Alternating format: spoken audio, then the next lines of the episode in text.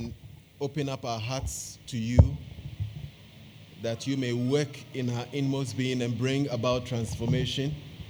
We pray for every mind that will wander for various reasons, sometimes for good reasons, real reasons of worry and pain and sufferings and all kinds of things. And therefore, when it comes to listening to your word, Satan comes like a bird to pick up the seed of your word. And the worries of life come like thorns to choke everything. Oh, Father, we pray and beg you that prepare our hearts. You are the vine dresser, and so prepare our hearts that we may receive the implanted word and be changed. We want to change. We want to be like Jesus. That's what you called us for. And so, right now, we ask that God, the Holy Spirit, will fall on us. And we pray this in Jesus' name. Amen. Amen. Good morning again. Now, I hope uh, you have your Bibles and you have, uh, if you have, whether it's electronic or it's um, print, please have your Bibles and open them. Look at God's Word as God's Word is preached to you. I know that they do project passages, but please look into God's Word yourself. And where possible, have, have your jotter, as we used to say when we went to school. Put down something that will help you to meditate on God's Word. It is actually a sign that we approach the preaching of God's word with expectation. Hopefully, from the front here, they are seeking to be faithful in opening up God's word under the power of the Spirit to us. And so let's come with that kind of expectation. Today, God will speak to us in our singing, God will speak to us um, um, ultimately in the word as it is opened up to us. There is no hope of any transformation apart from God's word. There is no seven points to anything except what God has given us. And that is why God gave us his word. That is why the Holy Spirit did all the Holy Spirit will do to give us this word that has been passed down and in God's wisdom and providence and mercy is being translated into various languages for us. So, my brothers and sisters, I want to tell you if your heart is longing for the spectacular, there is no real spectacular apart from the Word of God. And every other spectacular ought to be understood in the light of God's Word. Your safety is in God's Word. Let it dwell in you richly. All that is to say that when we come together like this, one of the points of excitement should be that we hope the preacher is preaching under God and faithfully open up, opening up God's word to us. But one of the exciting things is we come and God is going to speak to us in various ways, but ultimately in the word preached to us. So, all said and done. A teen came to you one Sunday after church, and then she asked you something and discussed something with you a brother approached you on phone and wanted to tell you something, discuss something with you. A mom who is struggling called you to tell you something. And you were fortunate that your own child, especially for those of you who have teens, your own teen was prepared to come to you to talk to you about something. And this is what they wanted to talk to you about. I am struggling with a particular sin nobody knows about. There's something going on in my life that I'm struggling with. It's been there since, and now I feel I need to deal with it. So, my question is this How can I overcome my sin? How can I overcome? And then they explain it to you. What are you going to tell the team? What really are you going to put before the brother or the mom who, for some reason, maybe out of resentment, is growing a particular pattern of sin. Or someone who, by God's grace, has detected that greed is taking over their hearts. And they say that I have done, you know how the, the conversation goes. I have done everything that I can. I have done everything that I can. In fact, uh, talking with someone somewhere, some other time says, I have even done dry fasting and prayer. And the thing, and this pattern never seems to go away. Now, Paul says something that is very interesting in, in, in um, Colossians. Before we come to our passage, he says this in chapter 2. Chapter 2, verse 21 to verse 23. He says this If anybody puts before you these approaches to dealing with sin in our hearts that manifests itself in our behavior, Verse 21 Do not handle, do not taste, do not touch. These rules, which have to do with the things that are all destined to perish with use, are based on merely human commands and teaching. Such regulations indeed have an appearance of wisdom.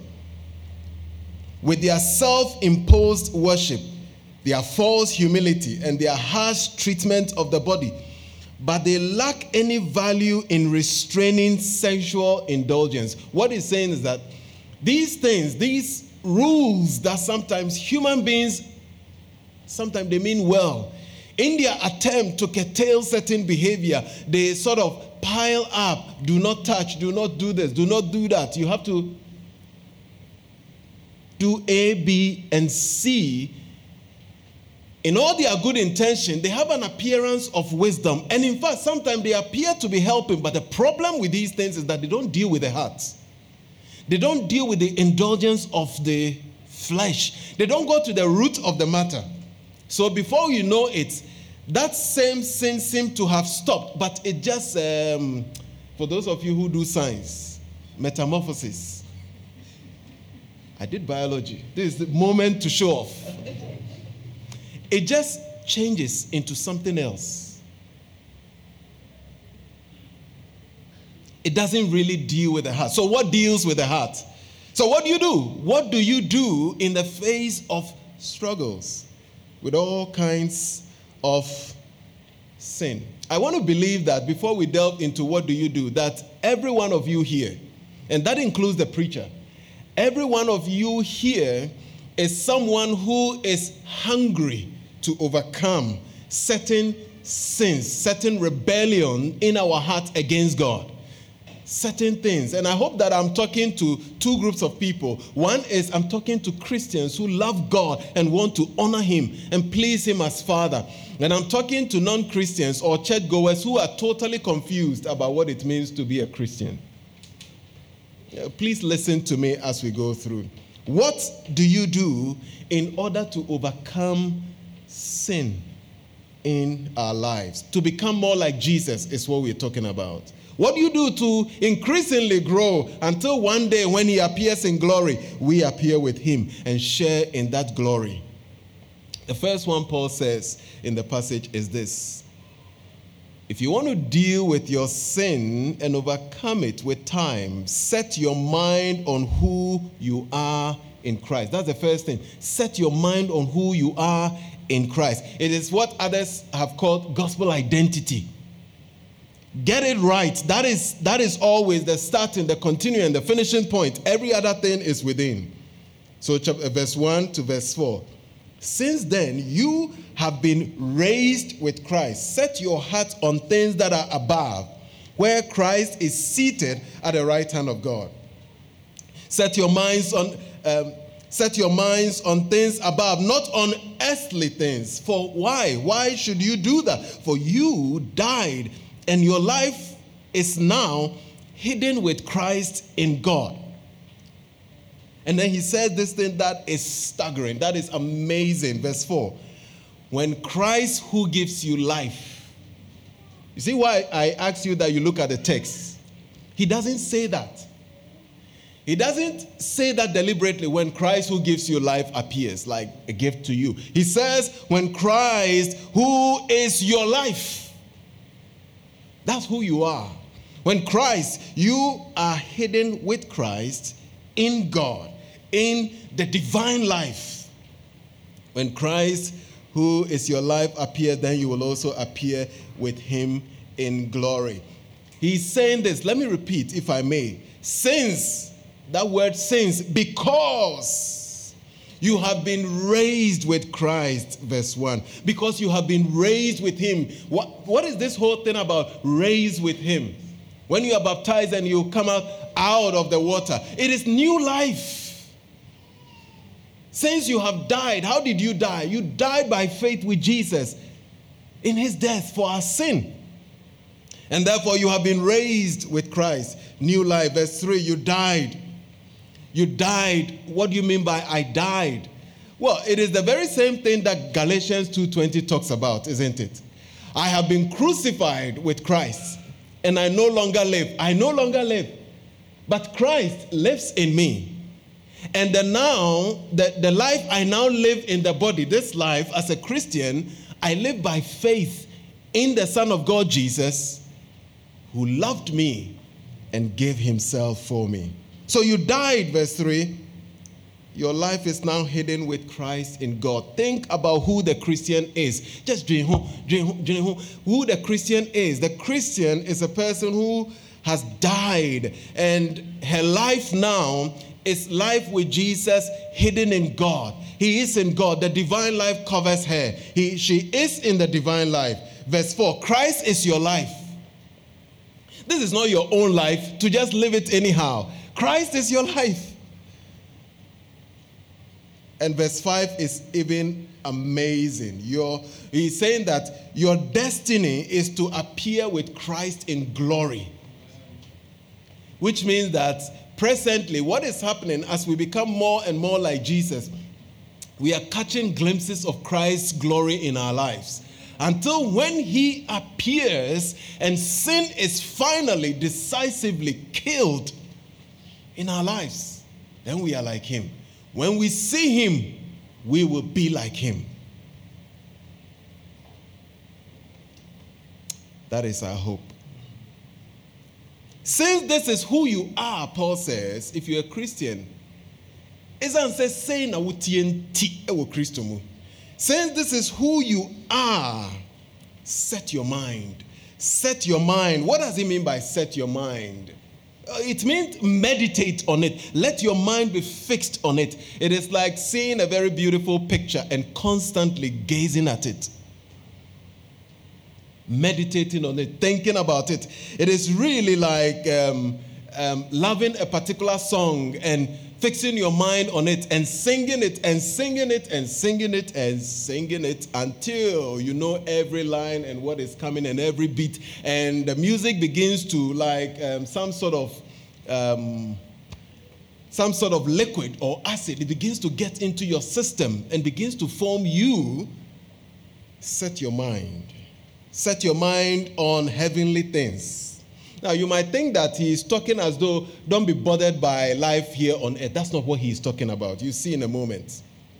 Set your mind on heavenly things, not on earthly things. Now, what are these things? What are these heavenly things and earthly things?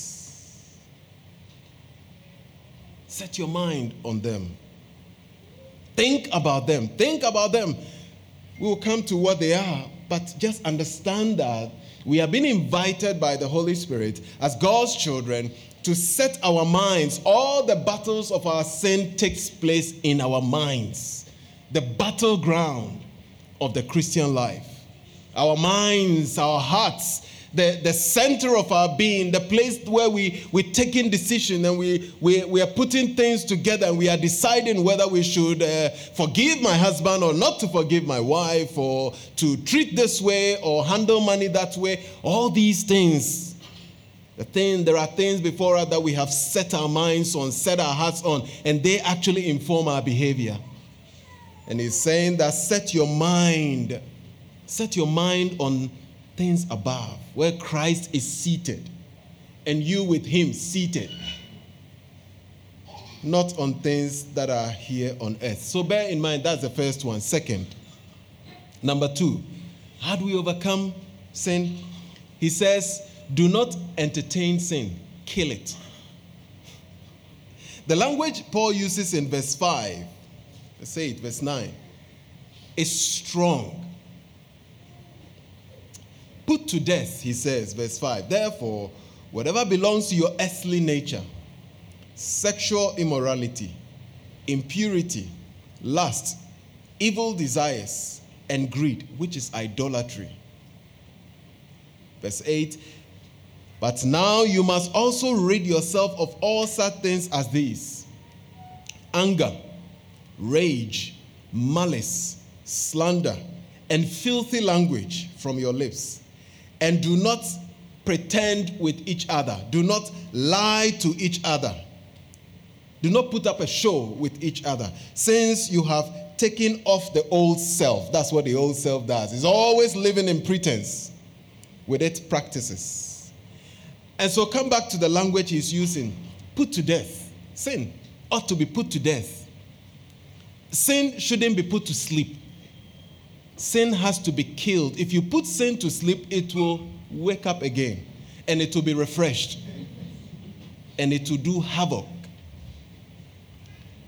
the gospel means that sin ought to be put to death. So, how do you actually put sin to death? He says, look at what Paul does in these verses. This is how you put sin to death. This is at least part of how, what you do to put sin to death. Name sin for what it is. You see what Paul does? He comes here and he says that put to death, therefore, whatever belongs to your earthly nature. And this will not be vague. I'm going to name them.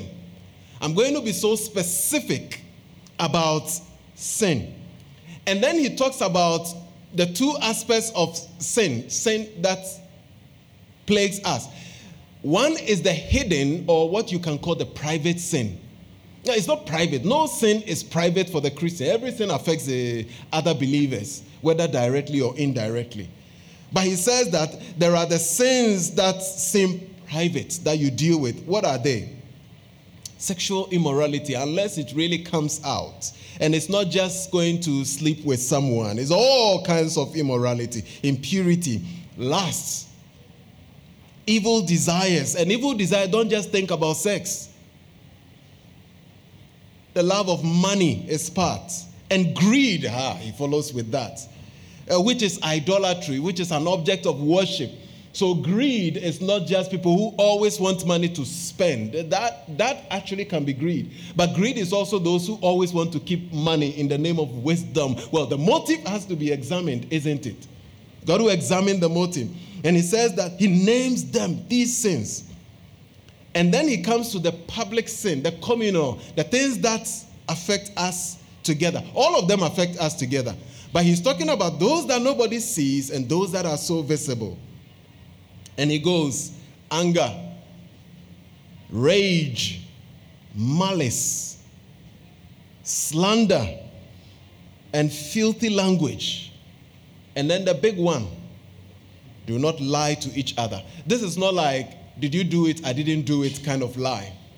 This is bigger than that. This is pretending to be what you are not kind of lie in the Christian fellowship so that people should have a certain perception of you. Meanwhile, that is not the case. Why would you try to change clothes every year and stress yourself, or every week or every month, when you know you don't have that means? Well, because we're going to church and people will talk about, I've used the same old. Who cares? It's actually sin. Because you look at me today, I've changed my shoe, nobody commented. I'm a bit um, worried. But because my dear brother Steve gave it to me. And so, if we're going to look at that and now pretend and try to match up and all that, you will be sinning against God and all His goodness. You take your eyes off it. And so he said that if you're going to overcome your sin, name it. Name it. Sin grows. Sin, it grows when we excuse it and when we justify it and when we rationalize it. If you are dealing with anger, uh, in humility, say that you are proudly angry. You're proud and you're angry, and anger is taking over, and you're driven by humility. But not only that, he's not just talking about naming the particular sin. He said, Let me remind you that sin is serious. Sin, particularly sin amongst God's people, in the world in general, is serious. And he tells them in verse 6, he says, Because of these, the wrath of God is coming. You are rescued people. How then do you live as if you are preparing yourself for the wrath of God that is to come? And indeed, in case you want to know how serious sin is, remember the cross. Remember Jesus on the cross. Why do you think Jesus went to the cross? It was because of the seriousness of sin. Sin cost God. And it cost God so dearly. His only begotten Son who knew no sin but became sin for us. All these things and more poured on him. Our nature he took upon himself. Except our behavior. Yet he carried it too on the cross. And God, the Holy God, poured out his wrath. Wrath is like, think of it. It is a wakwe krasina una nebi enwe bibi e wokukuo na ehru ni yehwie gu ho Sin is like a boiling anger which is in the pot, uh, sorry, wrath, which is ready to be poured out. Hot, ready to be poured, except this one is holy and justified. That is why Jesus ascended the cross, my brothers and sisters. Sin is that serious. It is the most serious thing before God. Rebellion against Him. If it wasn't the most serious thing, Christ wouldn't have ascended the cross. Sin demands judgment, it demands death. And that is the very thing we have been rescued from. How then do we live as though that thing has been done, as though we are preparing ourselves for the wrath to come? It was wrath that was poured in the past, it is wrath that will be poured in the future against sin, upon sin. Paul says, Name it and know that these things aren't child's play, they are serious. And you are reminded of the cross where our sin was carried by Christ, by Jesus. So, how do you actually overcome your sin? Hopefully, you are tracking where we're going with this. The third thing is this it is not, it is all these things that I've talked about, but it's also this. You replace the old lifestyle with that of the new nature. Replace it. Now, I'm going to explain in a minute. Replace it in a minute, or put it in another way. Replace what is earthly with what is heavenly. He has just named some of the things that are earthly. That, sorry, earthly, this way. Down. Earthly. He's talked about some of them the behavior, the anger, the, all these things, the pretense. He says, Replace them with that which is heavenly, where you are by faith in Jesus Christ seated. Replace it with the heavenly. Well, how do you, what, do you mean by replace it with a, a heavenly? Well, remind yourself again of who you are in Christ. Who you are in Christ, and then live it out by the Spirit's help. Ah, is it going to be perfect? It's not going to be perfect, but it's going to be the direction of life. It's going to be the direction of life. And the way it is the direction of my life is through Sakra, repentance and faith. Turning from as much as I know of myself and of my sin, and turning to as much as I know of God and the gospel and what He has done in Jesus, turning constantly and so you grow in holiness when you are constantly, you grow in this becoming like Christ when you are constantly becoming less and less of yourself. And then you become more and more of Jesus through repentance and turning to Jesus by faith. So know who you are and when you realize you are not living that out, repent, live it out. So replace the earthly with the heavenly. Verse 12. Therefore, he says, as God's chosen people, holy and dearly loved. you see the way he's what is going before, what he's going to tell them to do.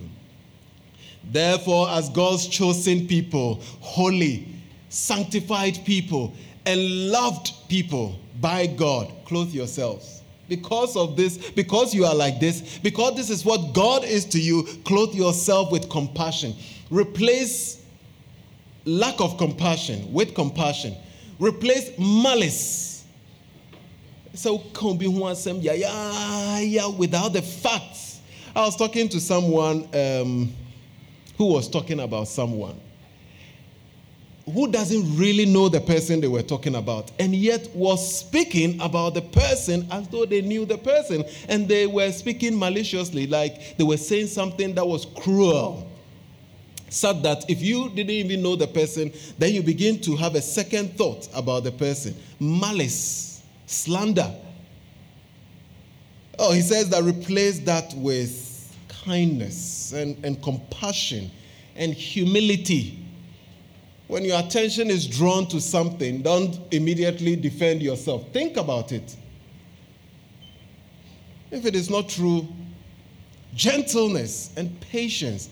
This is a replacement of earthly behavior with new nature in Christ behavior.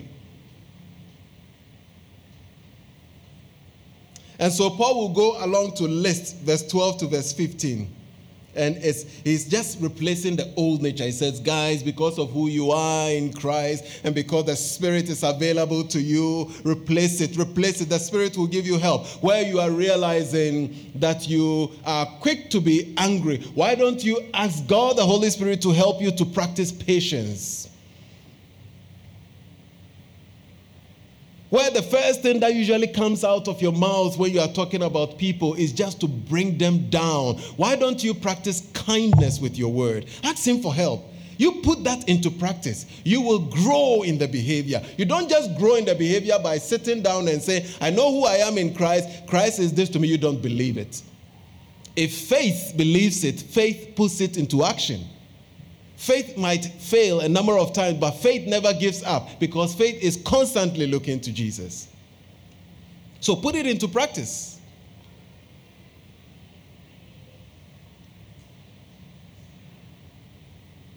If your kids are getting on your nerves, then ask the Holy Spirit, give me patience, and then practice patience. Eh, but how do you practice patience? Eh, be, be slow to speak, be slow to. Just Calm down, take a deep breath, go away for a moment. You are putting your new nature into practice with the help of the Spirit. That's what you're doing. Let's talk about it compassion, kindness, humility, verse 12 to verse 15, patience, bearing with each other, forgiving one another, even as God in Christ has forgiven you. Gospel shaped forgiveness. Oh, it's not always easy but that is who we are. We have no choice. I wish we had a choice. And where anybody has grievances, so when you have grievances, please don't stand somewhere and just talk about it. Uh, walk to the person, Matthew 18. Or go find a humble way of addressing it. And then he talks about love. Love is the very nature of God. How do I even put it? And when you are in Christ, all these new nature behavior, they are held together by love. Not just the sentimental feeling, but rather, to put it simply, the determination to do good to your neighbor because of Christ, who loved you and gave himself for you. Exercise peace and then he talks about thanksgiving. Thanksgiving. Thanksgiving is a new nature behavior. Thanksgiving to God, but thanksgiving to each other. Do you know that saying thank you to a brother is not because they are seeking glory or a sister has a way of encouraging them to persevere in godliness? Yeah, it is true that in marriage, I mean, it is my, as it were, duty to do what I do, but can you imagine that your wife says thank you for the little things your wife says, Thank you for taking the dishes into the kitchen. Yeah, of course, you have to take the dishes. And then she says, Thank you to you. Now you come and, for those of you who know, um, in, in the Ghanaian culture, there is something we call that is saying, that is saying it's an aluminium bowl, big, pot. So you take the plate to the kitchen, your wife says, Thank you. Well done. Now you come back and you are looking for the that decided to carry to the kitchen. You are so encouraged to do more. Isn't it, man? Yeah, bro. We just want a little bit of an encouragement. Thank you. Well done. This is good.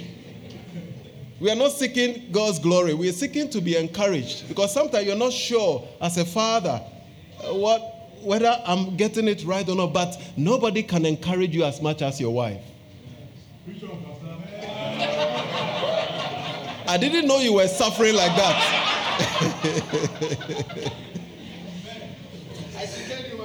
Brothers and sisters, let's try to finish.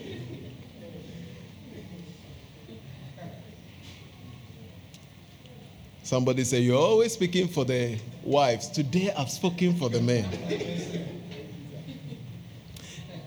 How do we, let's finish off, overcome sin? Paul finishes with two last things that are, brothers and sisters, amazing. He says, Let the word of Christ dwell in you richly. That's the fourth point.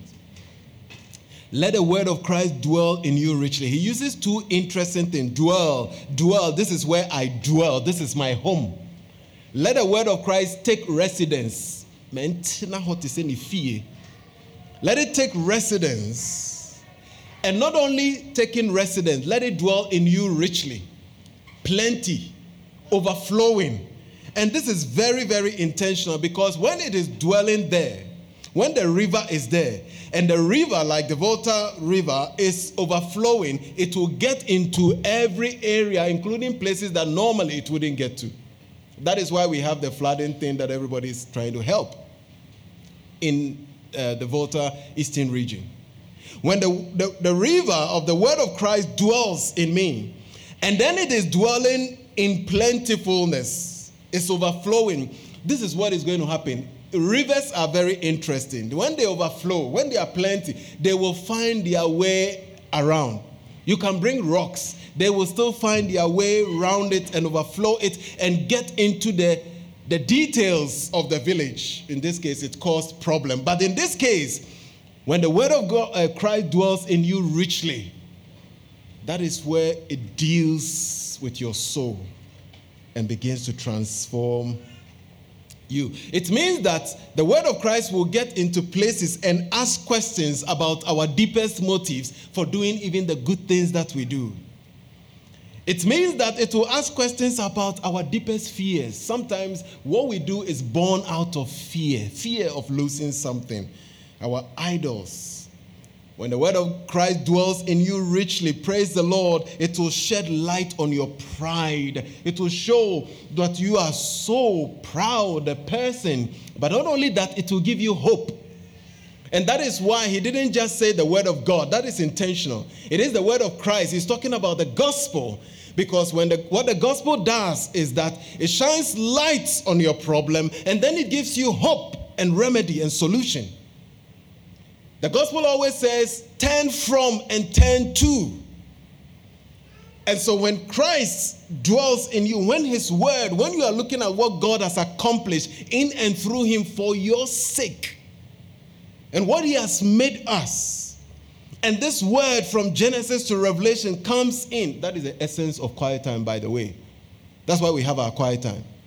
It is not a Christian thing to just take, oh, I have my quiet time today, conscience clear, I can go on and do whatever. The reason we have our quiet time is that, and the reason we have it every day, and if possible, morning and evening, no rule on that, is that we want the word of Christ to dwell in us richly until it gets into every aspect of our being. When the gospel of Jesus dwells in you, it advances. It's not just something you believe and you have a ticket to heaven. It advances. The more you hear it, the more it produces fruit in your life. It advances. And Paul had already talked about it in Colossians. And so we come to God and we ask Him, let your word, the word of Christ in Scripture, be poured out into me as I read it and meditate on it that the Holy Spirit will let it go and the Holy Spirit will let it interact, that I may bear fruit in my life. It will show you the things that are earthly in you, that are still persistent. You're a child of God for Christ's sake. And then it will show you the heavenly things of who you are. And then it, God, the Holy Spirit, will give you the strength to now begin to practice them. But there is something really interesting. It is this let the word of Christ dwell in you richly. It's not just to you as an individual. What he's talking about is not just for it's not it is for individuals, but not just for individuals. He is talking about it for us as a community. He's saying that the way you overcome sin, I'll show you in a minute, the way you overcome sin is not just you in your um, where monks will go and be for a while. It's not just you as an individual in your monastery somewhere, and uh, you know that those times are good and important.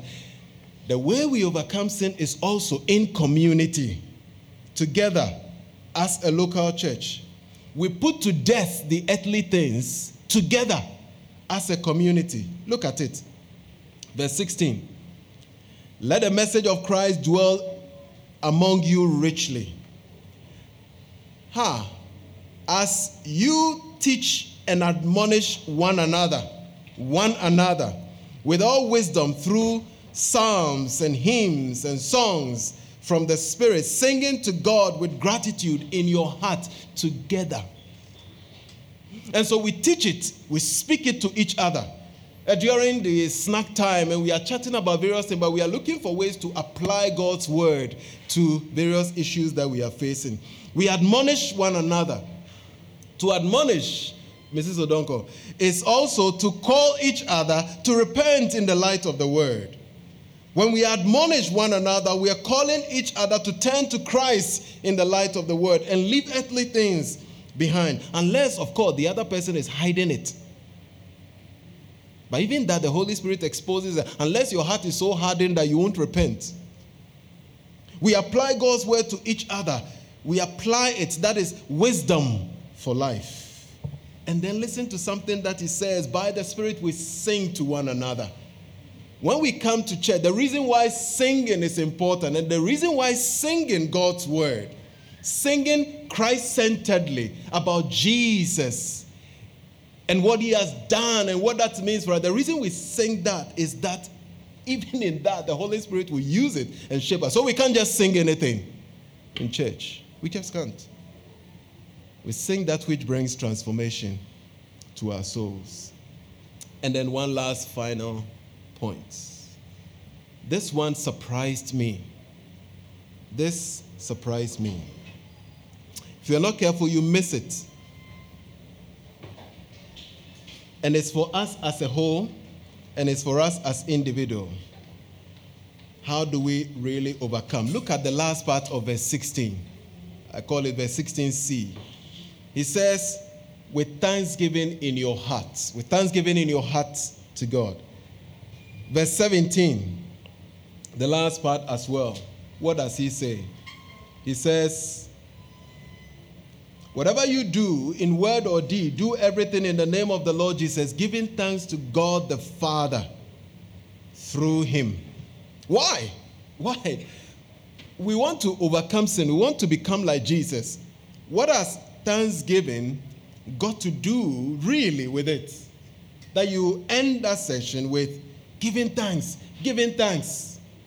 Why? For what? For who? You only will understand why Paul talks this way if you go back. If you go back into chapter 1. This is what he says in chapter 1. And then we will come to this chapter and then we'll finish. In chapter 1, he says, let me start from verse 9. For this reason, since the day we heard about you, we have not stopped praying for you. We continually ask God to fill you with the knowledge of His will through all the wisdom and understanding that the Spirit gives, so that you may live a life worthy of the Lord and please Him in every way bearing fruit in every good work, growing in the knowledge of God, being strengthened with all power according to his glorious might, so that you may have great endurance and patience. Ah, look at verse 12. And giving joyful thanks to the Father for what? Who has qualified you to share in the inheritance of his holy people in the kingdom of light? For he has rescued us from the, domi- the dominion of darkness and brought us into the kingdom of the Son he loves, in whom we have redemption, the forgiveness of sins. So this is this is how we finish off. In all our attempt to grow in Christ likeness, in all our attempt to overcome sin, Paul says, you've got to first think about God and give thanks to Him. Why should you give thanks to Him? Because thanksgiving will remind you of what God has done, that it began with Him in the first place. It will continue with Him, it will end with Him. Why do we give thanks to Him? Because at the end of the day, the strength has come from Him. He initiated it. It is He who called us, He qualified us. It is He who, by His Spirit, brought us in to share in Christ. And then it is He, we didn't deliver ourselves, He delivered us from the domain of darkness, dominion of darkness, and brought us under the rule of Jesus the King. By his death and resurrection, Jesus Christ of Nazareth, we have forgiveness, we are redeemed, we are loved. And so he says, give thanks to God because that is going to remind you. And then in your attempt to do whatever thing, you will be looking to him because you know that it began with him. It has to continue and finish with him. And so though I work and I do all that I need to do, I turn constantly to him. Dear Heavenly Father, Thank you that you rescued me in the first place and redeemed me and forgave me and loved me. I want to live this new nature that you have given me. I give you thanks that I can continually come to you for help, and so I come. That is what is going on here. Thanksgiving to God, reminding ourselves of what he has done. Since then, you have been raised with Christ. Set your hearts on things above where Christ is seated at the right hand of God. Set your minds on the things above, not on earthly things. When Christ, who is your life, appears, then you will also appear with him in glory. Let's pray. Let me pray.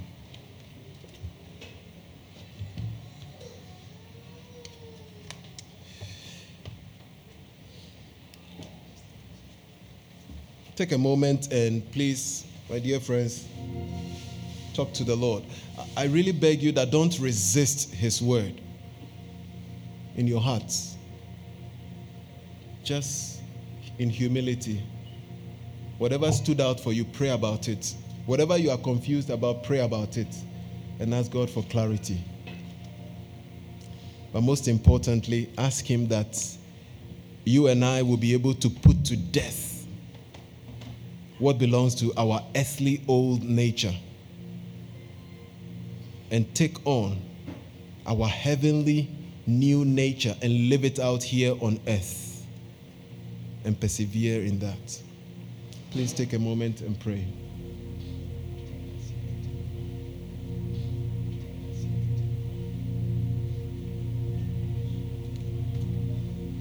In Jesus' name we pray.